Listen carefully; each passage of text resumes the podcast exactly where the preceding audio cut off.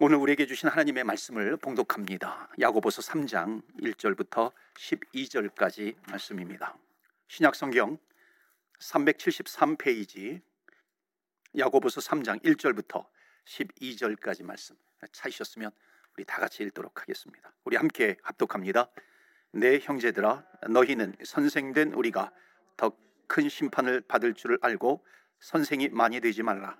우리가 다 실수가 많으니 만일 말에 실수가 없는 자라면 곧 온전한 사람이라 능히 온 몸도 굴레 씌우리라. 우리가 말들의 입에 재가 물리는 것은 우리에게 순종하게 하려고 그 온 몸을 제어하는 것이라. 또 배를 보라. 그렇게 크고 광풍에 밀려가는 것들을 지극히 작은 키로서 사공의 뜻대로 운행하나니 이와 같이 혀도 작은 지체로 돼 큰 것을 자랑하도다. 보라 얼마나 작은 불이 얼마나 많은 나무를 태우는가. 혀는 곧 불이요 불이의 세계라. 혀는 우리 지체 중에서 온 몸을 더럽히고 삶의 수레바퀴를 불사르나니 그 사르는 것이 지옥불에서 나느니라. 여러 종류의 짐승과 새와 벌레와 바다의 생물은 다 사람이 길들일 수 있고 길들여 왔거니와 혀는 능히 길들일 사람이 없나니 쉬지 아니하는 악이요 죽이는 독이 가득한 것이라. 이것으로 우리가 주 아버지를 찬송하고 또 이것으로 하나님의 형상대로 지음을 받은 사람을 저주하나니 한 입에서 찬송과 저주가 나오는도다. 내 형제들아 이것이 마땅하지 아니하니라. 샘이 한 구멍으로 어찌 단물과 쓴물을 내겠느냐. 내 형제들아 어찌 무화과 나무가 감람 열매를 포도나무가 무화과를 맺겠느냐. 이와 같이 짠물이 단물을 내지 못하느니라. 아멘. 하나님의 말씀입니다. 오늘도 하나님의 말씀으로 은혜 받으시고 새 힘을 얻으시고 또 한 주간 승리하시기를 축원합니다. 말에 힘이 있습니다. 말의 힘이라고 하는 것이 무엇일까? 뭐 과학자들 이라든지 말에 관심을 있는 관심이 있는 사람들이 또 연구하고요, 또 아주 정밀하게 뭐 촬영도 하고 이렇게 해 가지고 책을 편찬하기도 합니다. 대표적으로요, 1999년도에 나온 비교적 오래전에 나온 책인데 물로부터의 전원이라고 하는 일본 사람 에모토 마사루가 하는 사람이 쓴 책입니다. 한국말로는 물은 답을 알고 있다라고 하는 그런 제목의 책입니다. 제가 지난번에도 한번 어, 사랑에 대해서 제가 말씀을 전할 때 한번 소개하기도 어, 했습니다. 제가 물을 놓고 어떻게 연구, 뭐 무슨 연구를 했냐면 물을 떠다 놓고요. 그 물에다가 물을 향해서 사랑해, 사랑해 그러면은 그 물을 그 물이 이제 정밀 현미경 같은 걸로 이렇게 보니까는 그 물이 어, 아주 그냥 반짝반짝하는 그 육각수, 그 물 결정체가 육각수로 변화되더라라고 하는 겁니다. 또 음악을 틀어주기도 해요. 뭐 베토벤이라든지 쇼팽이라든지 그런 음악을 틀어주면 아주 또 매력적인 결정체로 이렇게 반짝반짝 빛난다는 겁니다. 그런데 물을 가지고 너 죽여버릴 거야. 아주 저주의 말을 한다든지 그러면은 그 물이 또 까맣게 바뀌게 된다는 겁니다. 그러니까 일본 사람인데 일본 말로 했을 거 아니에요. 다른 말로도 해봤다는 겁니다. 한국 말로도 해보니까 역시 정말 사랑해 사랑해 그러니까는 아, 이 결정체가 육각수로 아름다운 모습, 정 멋진 모습으로 바뀌더라는 겁니다. 독일 말로도 해보고요. 뭐 중국 말로도 어, 해본 거예요. 그 말을 듣는다는 것이죠. 여러분 우리 몸에 성인 몸의 70%가 뭐죠? 물로 돼 있다 그러잖아요. 어린애들은 뭐예요? 어린애들은 어린 아이들은 90%가 물이라는 겁니다. 그러니까 우리가 그런 얘기 하잖아요. 누가 상대방이 나를 무시하면은 뭐라 그래요? 야, 너 내가 물로 보이냐 그러잖아요. 근데 이게 과학적으로 맞는 거예요. 우리 인간의 70%가 물이에요. 어린아이의 90%가 물이라고 한다면은요. 그러면 사랑해 사랑해 그러면은요. 정말 아름다운 아기가 되는 거예요. 아름다운 모습으로 자라나게 된다는 겁니다. 굉장히 중요한 것이죠. 반짝반짝 빛난다는 것입니다. 그러니까 말이 중요하다는 것이죠. 이 사람이 또 뭘 가지고 시험을 했냐면 쌀, 그 쌀밥을 밥을 가지고 이제 시험을 한 거예요. 밥을 이제 두 그릇을 마련을 해 놓은 거예요. 한 통, 이렇게 두 통을 이렇게 서로 격리시킨 거죠. 그렇게 해가지고 이렇게 마련을 한 거예요. 그러니까 한이 예, 밥에다가는요 정말 맛이 없어 맛이 없어 나쁜 말을 하는 거예요. 또 한쪽에는 아 맛있어 예, 맛있어 그러는 거예요. 그러니까 그렇게 했더니 맛 이게 맛이 없어 맛이 왜 이래 예, 그런 밥은요 곰팡이가 금방 쓸더래요.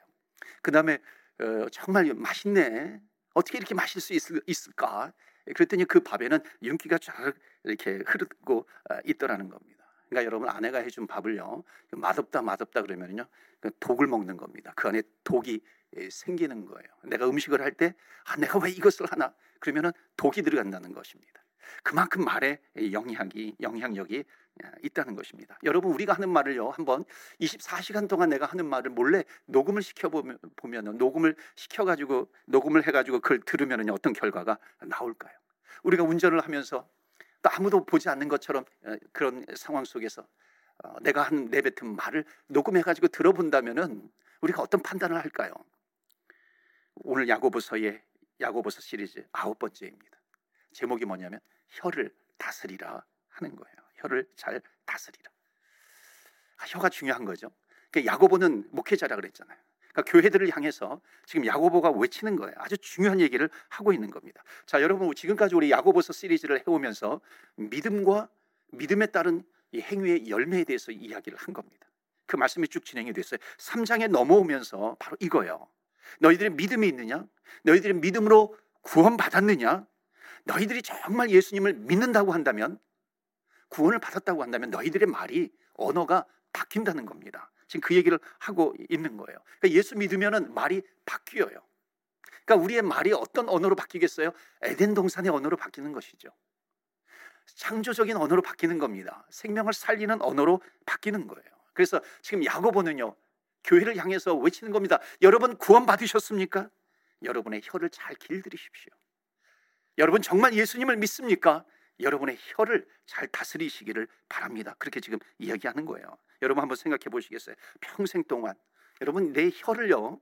혀를 내 24시간 그입 안에다가 이 혀를 담고 살아가야 됩니다. 그러니까 이, 이 혀는요. 작은 지체이지만 우리가 이것을 항상 가지고 있어야 되는 것이죠. 아, 이 혀가 마음에 안 들어, 혀가 마음에 안 든다고 해가지고 혀를 빼버릴 수 있느냐요? 있, 있나요? 아니에요. 우리는 아, 항상 혀를 가지고 있는 겁니다. 혀 하나 때문에요. 혀 하나 때문에 행복해질 수 있어요. 그런데 혀 때문에 불행해질 수도 있다는 겁니다. 그래서 오늘 메시지는요. 혀를 잘 다스리라. 중요한 메시지이죠. 자, 오늘 1절부터 다시 한번 좀 찬찬히 말씀을 좀 살펴보도록 하겠습니다. 먼저 첫 번째로 1절부터 5절까지예요. 1절부터 5절까지 보시면 1절에 보면 내 형제들아 너희는 선생된 우리가 더 큰 심판을 받을 줄 알고 선생이 많이 되지 말라. 그러니까 선생들에게 더 큰 심판이 내려진다는 겁니다. 왜냐하면 이게 말이라는 단어가 나와 있지 않지만은요. 선생은 말하는 직업을 가지고 있기 때문에 그런 거예요. 그래서 그래서 2절에 보시면 우리는 다 실수가 많으니 만일 말에 실수가 없는 자라면 곧 온전한 사람이라 능히 온 몸도 굴레 씌우리라. 그러니까 말로 인한 죄를 짓지 않는다면 뭐라고요? 온전한 사람이 사람이라는 겁니다. 그러니까 경솔한 말을 해요. 뭐 진실하지 못한 말, 교활한 말, 상처 주는 말, 해로운 말, 빈정거리고 불순한 말. 그러니까 이런 말로 언어로 혀로 죄를 짓지 않으면은 그 사람은 참으로 온전한 사람이 된다. 그러니까 말을 잘 통제하면요. 말을 잘 다스리 다스리면 성숙한 사람이 된다는 것이죠. 그래서 혀를 제어해라. 혀를 다스리라. 혀를 길들이라. 그렇게 지금 말씀하고 있습니다. 만약에 혀를 길들이면은 내 삶을 길들일 수 있다는 것입니다. 자, 그래서 그 예가 이제 두 가지 예가 3절, 4절에 하나씩 나오는 겁니다. 3절에 보면 우리가 말들의 홀스에 타는 말, 말들의 입에 재갈 물리는 것은 우리에게 순종하게 하려고 그 온몸을 제어하는 것이라. 그러니까 작은 물건이 재갈은 작은 물건이잖아요. 근데 작은 물건을 여튼 강력하고 싸납고 험해지기 쉬운 그 말의 입에다가 그거를 제어하면 그 큰 말의 힘을 그 자그만 재갈이지만 그걸로 제어할 수 있다는 거예요. 다스릴 수 있다는 겁니다. 또 4절 보시겠어요? 배를 또 배를 보라. 타는 배예요. 그렇게 크고 광풍에 밀려가는 것들을 지극히 작은 키로서 사공의 뜻대로 운행하니. 그러니까 비교적 작은 배의 키가 어, 통제할 수 어, 있다는 겁니다. 큰 배를 통제할 수 있는 것이죠. 아무리 광풍에 밀려가는 듯 해도 그 키로 통제할 수 있다는 겁니다. 그래서 결론적으로 5절 뭐예요? 이와 같이 이렇게 되는 겁니다. 이와 같이 혀도 우리가 가지고 있는 혀 정말 이게 혀가 잘못했다고 가지고 내어 빼 버릴 수도 없는 이 혀 평생 가지고 있어야 될 이 혀, 이 혀가 작지만 작은 지체로 돼 큰 것을 자랑하는도다 이렇게 되는 거죠. 배의 키처럼 작지만 큰 것을 자랑한다. 이 광풍에 밀려가는 이 배를 자그마한 키로 조정할 수 있듯이 마찬가지로 우리의 혀는 작은 지체이지만 큰 것을 자랑하도다라고 하는 것은 뭐냐면 작지만 큰 것을 움직일 수 있다는 겁니다. 그래서 계속 보시면 보라 얼마나 작은 불이 얼마나 많은 불을 많은 나무를 태우는가. 그러니까 혀는 혀는 실제로 실제로 해를 끼칠 수 있는 엄청난 큰 힘을 가지고 있다는 겁니다. 나무를 다 태워버려요. 숲을 다 태워버릴 정도로 작지만 그렇게 강력한 큰 힘을 가지고 있다. 영향력을 끼치는 그 강력한 무시무시한 힘을 가지고 있다는 것입니다. 자, 그래서 어, 두 번째 6절 보시겠습니다. 이 혀에서 나오는 이 말이 얼마나 무시무시한지 강력한지요. 6절 굉장히 지금 실감나게 표현하고 있습니다. 6절 보실까요? 혀는 곧 불이요 불의의 세계라. 혀는 우리 지체 중에서 온 몸을 더럽히고 삶의 수레바퀴를 불사르나니 그 사르는 것이 지옥불에서 나느니라. 지금 여기 세 문장이 중요한 세 문장이 들어가는 거예요. 그 혀는 불과 같은 혀인데 그 혀는 첫 번째로 혀는 온 몸을 더럽힌다는 거예요. 온 몸을 더럽힌다. 여러분 우리가 혀가 몸을 더럽힌다. 우리가 보통 혀에 대해서 언어에 대해서 얘기를 하면요. 우리가 무심코 던진 여러분 말을 조심하십시오. 언어를 조심하십시오. 여러분이 무심코 던진 말 때문에 그 말을 듣는 사람이 엄청난 상처를 받아요. 심지어 정말 완전히 낙심해 가지고 송두리째 그 삶을 인생을 망쳐버릴 수 있기 때문에 여러분 언어를 조심하세요 말을 조심하세요. 그렇게 얘기하기도 합니다. 그렇게 설교하기도 하는 거죠. 그런데 이 여기에 지금 어 6절에 있는 혀는 온몸을 더럽힌다라고 하는 것은 뭐냐면 그 혀가 너의 그 나쁜 말이 너를 망가뜨린다는 거예요. 그 나쁜 말이 너의 온몸을 망가뜨린다. 내 영혼을 망가뜨려요. 내 몸까지도 망가뜨린다 하는 겁니다. 자 삶의 수레바퀴를 불살라요 이게 점점 더하는 겁니다. 삶의 수레바퀴라고 하는 건 뭐예요?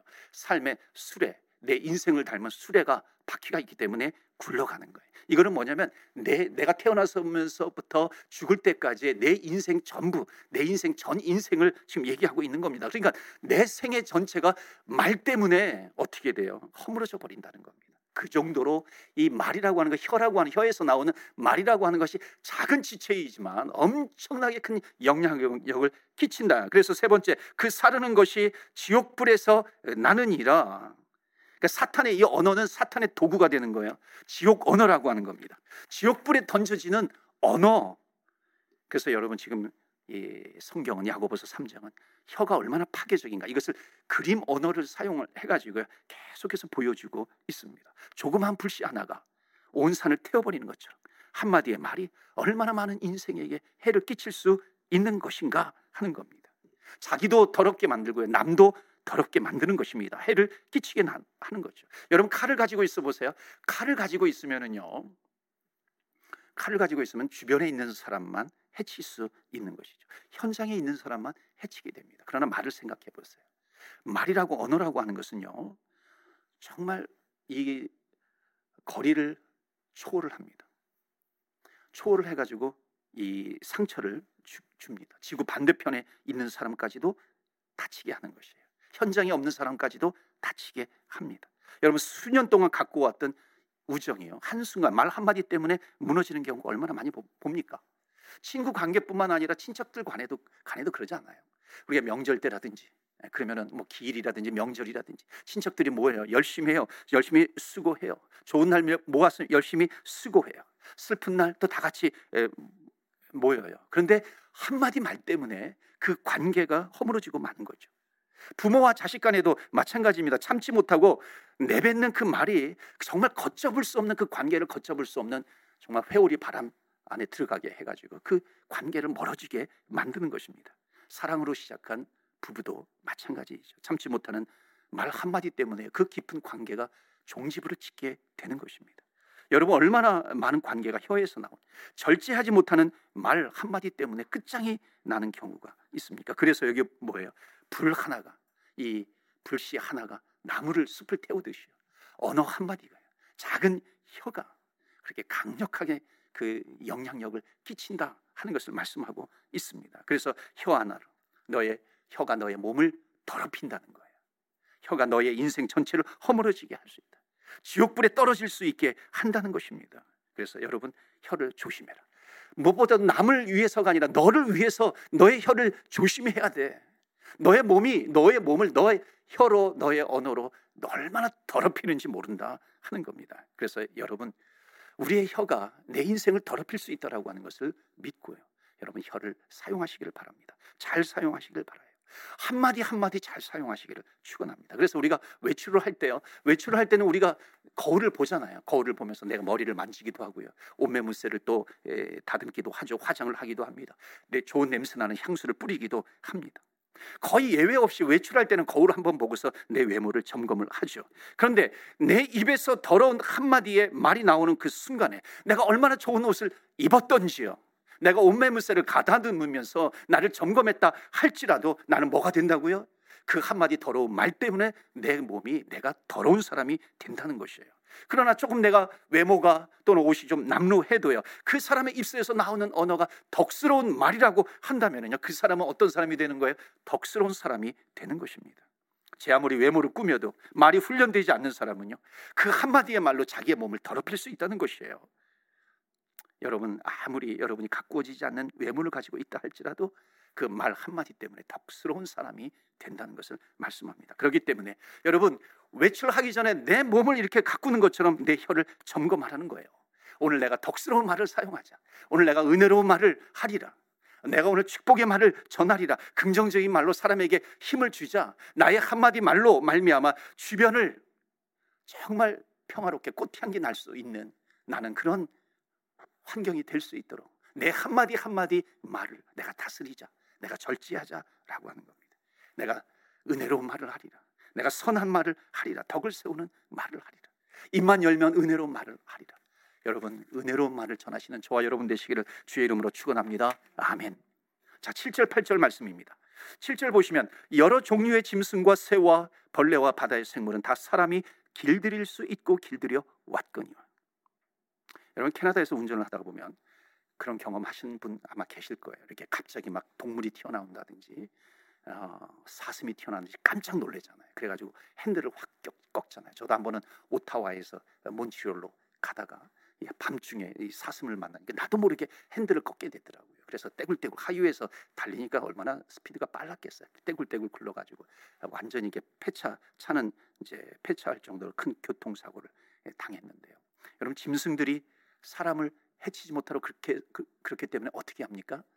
펜스 같은 거를 치잖아요. 펜스를 쳐가지고 짐승들이 들어오지 못하도록 못하도록 그렇게 하는 겁니다. 그래서 지금 7절 말씀이 그런 거예요. 그렇게 길들일 수 있어요.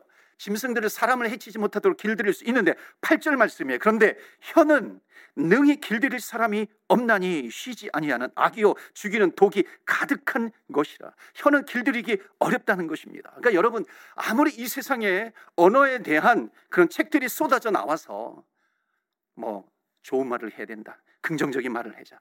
아무리 이것을 강조하고 또 강조하고 훈련하고 또 훈련한다 할지라도요. 그런 방법으로는 우리 인간의 혀를 다스릴 수 있다 없다 없다라고 하는 것이에요. 잠깐은 좀 도움이 될 수 있겠죠. 그러나 그것이 근본적인 해결책은 되지 않는다는 겁니다. 왜냐하면 세상에서 우리의 혀를, 혀를 능히 길들일 사람이 있다 없다 없다는 것이에요.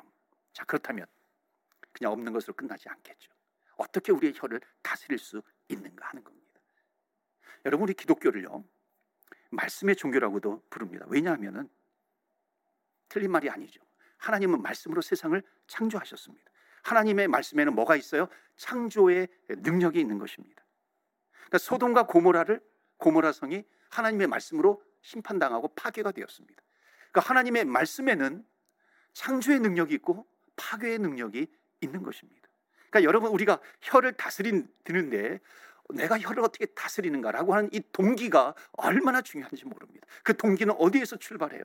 나에게서 출발하는 것이 아닙니다. 세상에 이렇게 말을 좋은 말을 하면은 이러이러한 좋은 점들이 있어, 이러한 복이 있어. 그런 정도 차원이 아니라 정말 하나님의 말씀이에요. 출발은 거기입니다. 왜 하나님의 말씀에는 창조의 능력이 있기 때문에 그런 것입니다. 여러분, 하나님께서 우리 인간을 창조하셨어요. 많은 자연 만물을 창조하셨습니다. 그런데 하나님께서 창조하신 그 피조물들과 우리 인간들을 비교할 때 가장 하나님의 하나님의 형상을 닮은 게 우리 인간 아니겠어요? 그런데 어떤 부분에서 하나님은 여러 가지 속성을 가지고 계세요. 그런 여러 가지 속성을 가지고 계시는 하나님의 어떤 속성을 우리 인간이 닮았을까요? 물론 사랑의 속성도 우리 인간이 닮았죠. 그런데 여러분 어떤 가장 닮은 것 중에 하나는 뭐냐면 우리 인간은 말하는 존재라는 겁니다. 하나님께서 말씀으로 세상을 창조하셨어요. 우리 인간은 말하는 존재예요. 말씀으로 천지를 창조하셨어요. 말씀으로 소돔과 고모라를 멸하셨다면 우리 인간에게도 어느 정도 부분은 창조의 능력이 있구나, 파괴의 능력이 있구나라고 하는 것을 알 수 있다는 것입니다. 자, 말씀을 한번 찾아보겠습니다. 정말 중요한 말씀이에요. 이사야서 57장 19절 말씀. 여러분 잊지 마시길 바랍니다. 이사야서 57장 19절 말씀 보시면은 입술의 열매를 창조하는 자 여호와가 말하노라. 먼데 있는 자에게 듣는지 가까운 데 있는 자에게든지 평강이 있을지어다 평강이 있을지어다. 내가 그를 고치리라 하셨느니라. 아멘. 여기 앞에 말씀이 뭐예요? 입술의 열매를 창조하시는 하나님. 하나님은 입술의 열매를 창조하시는 거예요. 하나님께서 태초에 천지를 창조하실 때 말씀으로 창조하셨잖아요. 그 하나님께서 그 여, 여러분의 입술에 또 열매를 창조하고 계신다는 겁니다 너무나도 중요한 말씀이죠 내가 입술에 그래서 내 말을 내뱉어요. 우리 하나님의 형상을 닮은 부분이 있기 때문에 우리 인간의 형상에는 우리 인간의 형상은 하나님의 형상이 있기 때문에 말씀으로 세상을 창조하신 하나님의 형상이 우리에게 있다고 한다면요. 우리의 입술, 우리의 언어가 얼마나 중요한가? 왜 창조의 능력이 있어요. 파괴의 능력이 있다는 겁니다. 시편 81편 10절에 보면 하나님께서 하신 말씀이 뭐냐면 너의 입을 넓게 열어라 내가 채우리라 말씀합니다. 여러분 우리가 입을 열, 넓게 열 때에 우리가 입을 넓게 여는 기준이 어디에 있습니까? 내가 처한 상황이 있어요. 내가 처한 우리가 처한 환경이 있고 형편이 어, 있습니다. 여러분 이런 것이 내 형편, 내 상황, 내 처지, 내 능력이 내 입술을 크게 여는 기준이 아니라고 하는 겁니다. 내가 가지고 있는 물건이 있어요. 나의 능력이 있고 나의, 나의 뭐 높은 IQ가 있어요. 그것이 기준이 되어서 내 입술을 크게 여는 것이 아니라고 하는 겁니다. 입을 넓게 여는 것은 뭐냐면은 그런 상황과 그런 처지와 IQ 능력 이것이 근거가 되는 것이 아니라 뭐예요? 내 입술의 열매를 창조하시는 하나님 아버지의 그것이 내 입을 넓게 여는 것의 기준이 된다라고 하는 것을 말씀하고 있습니다. 여러분 동기가 너무나도 달라요. 세상의 방법은요. 말을 하면은 뭐 물이 바뀌어요. 이 밥이 바뀌어요. 근데 하나님으로부터 나오는 것은요. 하나님께서 내 입술에 창조의 능력을 주셨는데 여러분 그 수준이 아니 그 정도 수준이 아니라고 하는 겁니다. 그러니까 내가 언어를 뱉을 때요. 내가 말을 할 때에 하나님께서 내 입술에 창조의 열매를 주셨구나. 그것을 믿고 내가 말을 하는 겁니다. 그렇다면요. 이 언어가 얼마나 중요한지 모릅니다. 그러니까 내가 너무 오늘 너무너무 행복해. 그러면요. 창조의 능력이 있기 때문에 내가 행복해질 수 있다는 겁니다. 여러분 동기가 완전히 달라요. 나는 아 지겨워 지겨워. 그러면은 내 입술에 하나님께서 창조의 그 열매를 주셨기 때문에 내가 지겨워 지겨워 그러면은 깔아는다는 거예요. 단지 이게 우리 인간의 말의 수준이 아니에요. 하나님께서 우리 입술에 창조의 열매를 주셨다라고 하는 겁니다. 그러니까 야고보는 그런 거예요. 너희들이 구원받았느냐? 너희들이 하나님을 믿느냐? 너희들이 예수님을 믿고 구원받았다라고 하는 것을 너희들이 확신하고 있느냐? 너희 입술을 돌아보아라. 정말 너의 입술이 하나님께서 내 입술에 창조의 열매를 주신 것을 너희들이 믿고 사용하고 있느냐? 지금 야고보는 강조하고 강조하고 있는 거예요. 그런데 어떻게 내가 지겨워 지겨워 그러겠어요? 그럼 창조의 능력이 있기 때문에 하나님의 말씀으로 소돔과 고모라를 파괴시켰는데 그 입술에서 나오는 파괴의 언어가 또 내가 사람을 세상을 파괴시킬 수 있다는 거죠. 그러니까 부부 사이에도 내가 당신 만나서 너무너무 행복해. 그러면 하나님께서 참 그 말씀을 듣고 창조의 열매를 우리에게 허락하신다는 겁니다. 그러니까 뭐 그 인간의 몸이 결국 행복하는 그 행복하는 인간의 몸이 될 수 있도록 세, 세포가 그렇게 배열이 되는 거예요.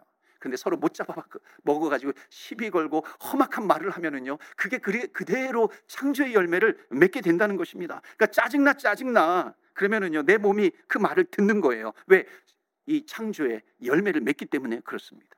어떤 분이 그래요. 갱년기라서 내가 짜증나고 죽을 것 같다 그래요. 아니에요. 여러분, 갱년기라서 짜증나고 죽을 것 같은 게 아니에요. 우리의 혀 때문이에요. 우리의 입술 때문입니다. 그래서 입술의 열매를 창조하시는 여호와 하나님을 의지하고 파괴하는 하는 언어가 아니라 생명의 언어, 살리는 언어. 여러분 이 언어를 외치시는 저와 여러분 되시기를 주의 이름으로 축원합니다. 아멘. 여러분 그리스도인으로서요. 정말 우리가 조심해야 될 것이 뭐냐면 내가 하는 말. 근데 좀 더 깊이 들어갑니다. 더욱 중요한 말씀을 전합니다. 왜 우리가 언어를 혀를 다스려야 되는가? 더 중요한 이유가 있기 때문에 그래요. 여러분 우리 예수 믿는 사람 크리스천들이 말을 잘해야 되는 중요한 이유가 성경을 전체를 놓고 보면 여러 가지 여러 부분의 말씀이 있지만 특히 민수기의 말씀을 보면 민수기 14장 말씀을 보시면 하나님과 우리가 내뱉은 언어와의 관계가 아주 정확하게 설명되어져 있습니다. 민수기 말씀은 뭐냐면요. 14장에 보면 이스라엘 백성들이 출애굽했어요. 애굽에서 이집트에서 탈출을 했습니다. 그때 한 200만 명 정도가 출애굽을 어, 한 걸로 알려집니다. 그들은 이집트에서 노예로 살고 있는 것이 아니라 이제 하나님께서 말씀을 주시는 겁니다. 말씀을 주셔서 너희들은 이 이집트에서 노예로 살지 말고 너희들은 이제 거기에서 탈출해라. 거기서 나와 가지고 가라. 약속의 땅 가나안 땅으로 가라. 내가 지시하는 땅으로 가라. 주님께서 말씀을 주신 거예요. 그리고 이제 얼마 있다가 가데스 파네아라고 하는 곳에 도착해 가지고 거기에서 12명의 정탐꾼을 보냅니다. 여러분 12명이라고 하는 것은 12, 10이라고 하는 숫자는 완전수입니다. 어찌 보면 이 땅에 살고 있는 그 사람들의 숫자를 말하고 있는 것 같기도 해요. 자, 그런데 그 12명의 정탐꾼 가운데 두 명은 여호사와 갈렙은요. 정탐하고 돌아와 가지고 뭐라고 얘기합니까? 그들은 자이언트예요. 그들은 그들은 정말 거인들이 있지만 그러나 하나님께서 우리에게 주신 약속의 땅이기 때문에 하나님께서 말씀해 주셨기 때문에 우리가 믿고 가자 들어가자라고 하는 겁니다. 하나님께서 가라고 하셨으니 그 말씀을 믿고 달려가자 하는 거죠. 그런데 10명은 10명의 이야기는 달라요. 그들은 안악자소의 자이언트야. 우리가 그들과 전쟁을 하면은 우리는 그들의 밥이 될 거야 그러는 겁니다. 우리는 들어가자마자 다 죽을 거야. 그러니까 우리가 들어가서 전쟁하다가 싸우느니 두 가지를 얘기해요. 하나는 뭐냐면 이 광야에서 그냥 전쟁에서 칼에 맞아 죽는 이 광야에서 고생하더라도 여기서 살다가 죽자. 아니면 두 번째로 애굽으로 돌아가자. 다시 종으로 세상의 종으로 살아가자. 그렇게 지금 외치고 있는 겁니다. 자, 보세요. 여러분 두 명의 말을 백성들이 들을까요? 열 명의 말을 백성들이 들었, 들었을까요? 2절 말씀 보세요.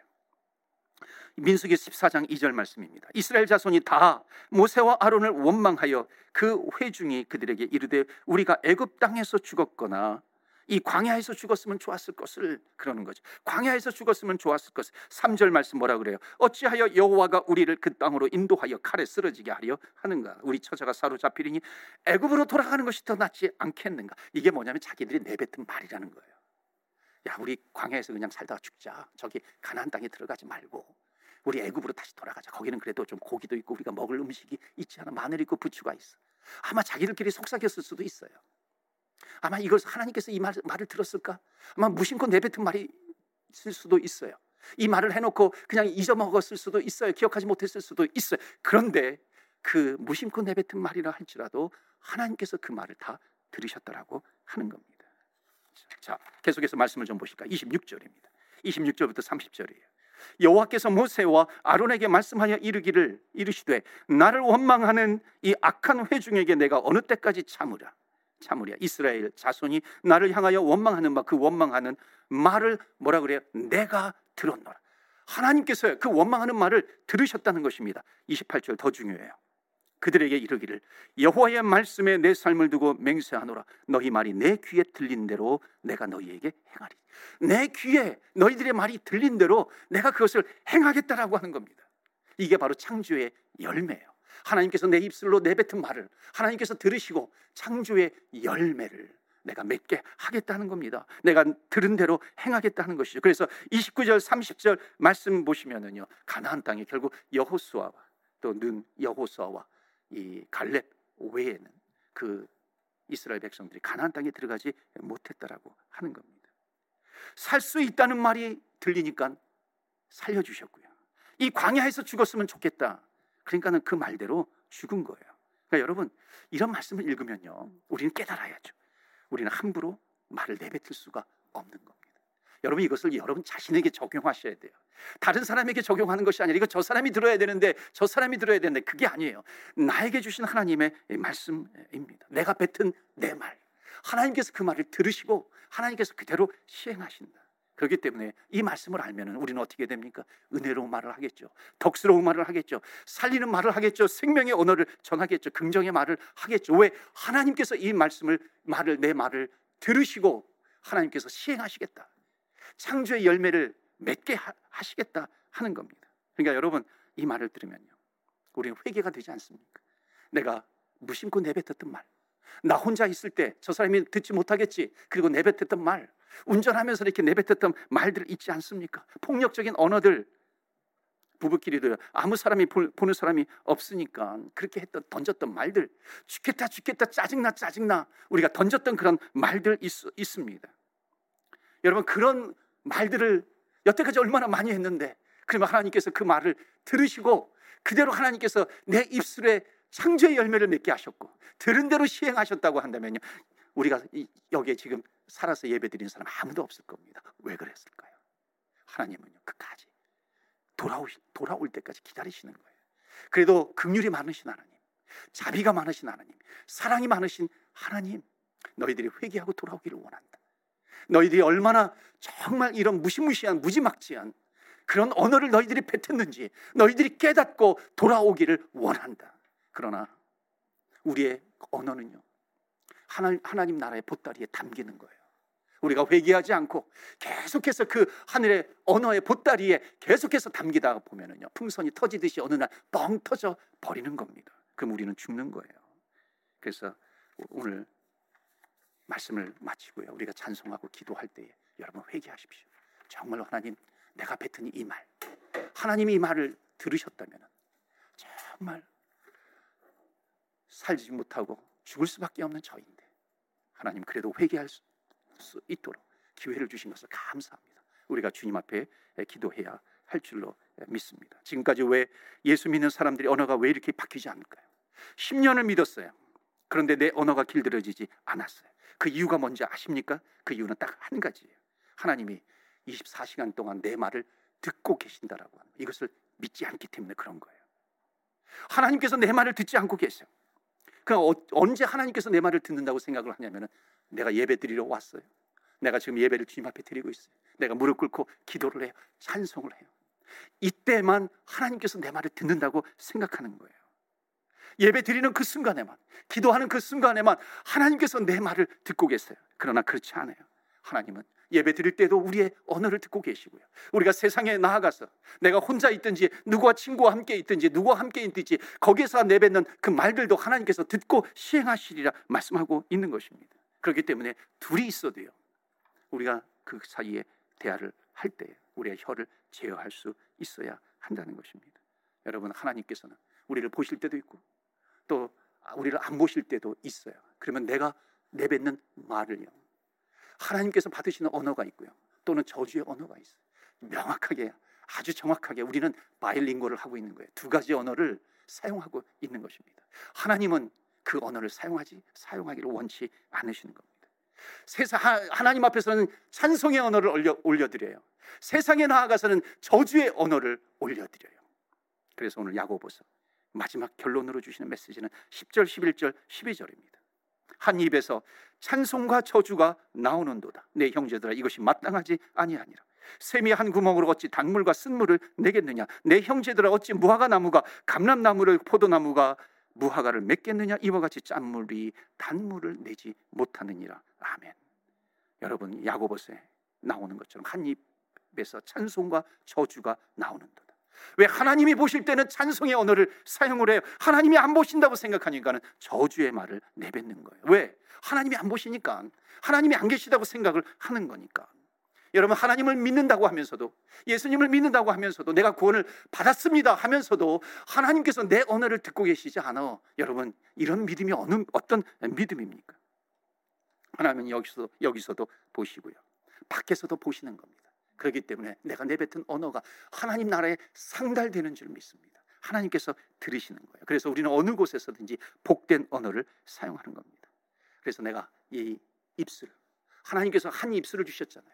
한 입술을 주셨는데 이 한 입술에서는 하나님을 찬송하는 언어가 나와야 되는 것입니다. 여기 가 가지고 비난의 언어, 저기 가 가지고는 감사의 언어, 여기 가 가지고는 불평의 언어, 여기 가 가지고는 사랑의 언어. 한 입술에서 두 가지 언어가 나오는 것이 아닙니다. 여러분 이러한 화려한 이런 언어 저런 언어가 나오는 화려한 말쟁이가 되지 마시고요. 우리의 입술은 우리의 입은 하나밖에 없으니 하나님께 찬송을 올려드리시는 저와 여러분 되시기를 축원합니다. 그리고 낙심이 될 때 우리는 어떻게 하겠습니까? 낙심이 되어 힘들어요. 그때 내 영혼아 너희가 어찌하여 낙심하는가? 너희가 어찌하여 불안해하는가? 주 여호와 하나님을 찬양해라. 찬송해라. 낭망하지 말아라. 하나님을 찬송해라. 하나님께서 우리에게 언어를 주셨죠. 믿음의 주요 온전케 하시는 예수 그리스도를 바라보자. 주님을 바라보는 것입니다. 하나님께서 주신 말씀을 붙드는 겁니다. 사방으로 우기쌈을 당한다 할지라도 쌓이지 않게 하시고 무너지지 않게 하시고 넘어지지 않게 하시는 하나님께서 우리에게 베풀어 주시는 말씀 그 말씀을 붙들고 나아가는 것입니다. 그렇다면 우리는 승리하는 거예요. 우리의 혀가 하나님 앞에 섰을 때에 하나님께서 기뻐하시는 언어, 내 영혼을 살리는 언어, 은혜의 말, 또 세상에 나가서 축복의 언어, 살려주는 생명을 살려주는 언어, 믿음의 언어, 이런 언어를 사용하심으로 말미암아 하나님께서 기뻐하시는 언어 사용자가 되시기를 주의 이름으로 축원합니다. 아멘. 이 시간에 우리 기도합니다. 말씀을 붙들고 기도합니다. 하나님, 내 혀는 작지만 많은 나무들을 태울 수 있도록 태우도록 태울 수 있는 그런 힘이 있다는 겁니다. 하나님 내 그 힘을 가지고 저주의 언어, 미워하는 언어, 그런 언어를 내가 사용했습니다. 하나님 주님 앞에 내어놓습니다. 하나님 용서하여 주옵소서. 내가 하나님께서 만약 들으신 대로 심판하셨다면 난 나만 하지 못할 텐데 이미 죽었어야 될 존재인데 그러나 하나님의 긍휼로 하나님의 사랑으로 자비하심으로 지금까지 회개할 수 있도록 기회를 주시고 인도해 주심을 감사드립니다. 오늘 주님 앞에 회개합니다. 그리고 우리가 찬양한 것처럼 주의 말씀처럼 내이 하나의 입술로 주님을 찬양하기를 원합니다. 새 노래로 찬송을 올려드리겠습니다. 내가 세상에 나가서 주님만을 자랑하겠습니다. 축복의 은혜, 사랑의 언어 사용하겠습니다. 하나님 나를 붙잡아 주시옵소서. 나를 도와주옵소서. 하나님 아버지 말씀을 붙들고 이 시간에 기도하겠습니다. 우리 다 같이 주여 주의 이름 부르며 기도하며 나아갑니다. 주여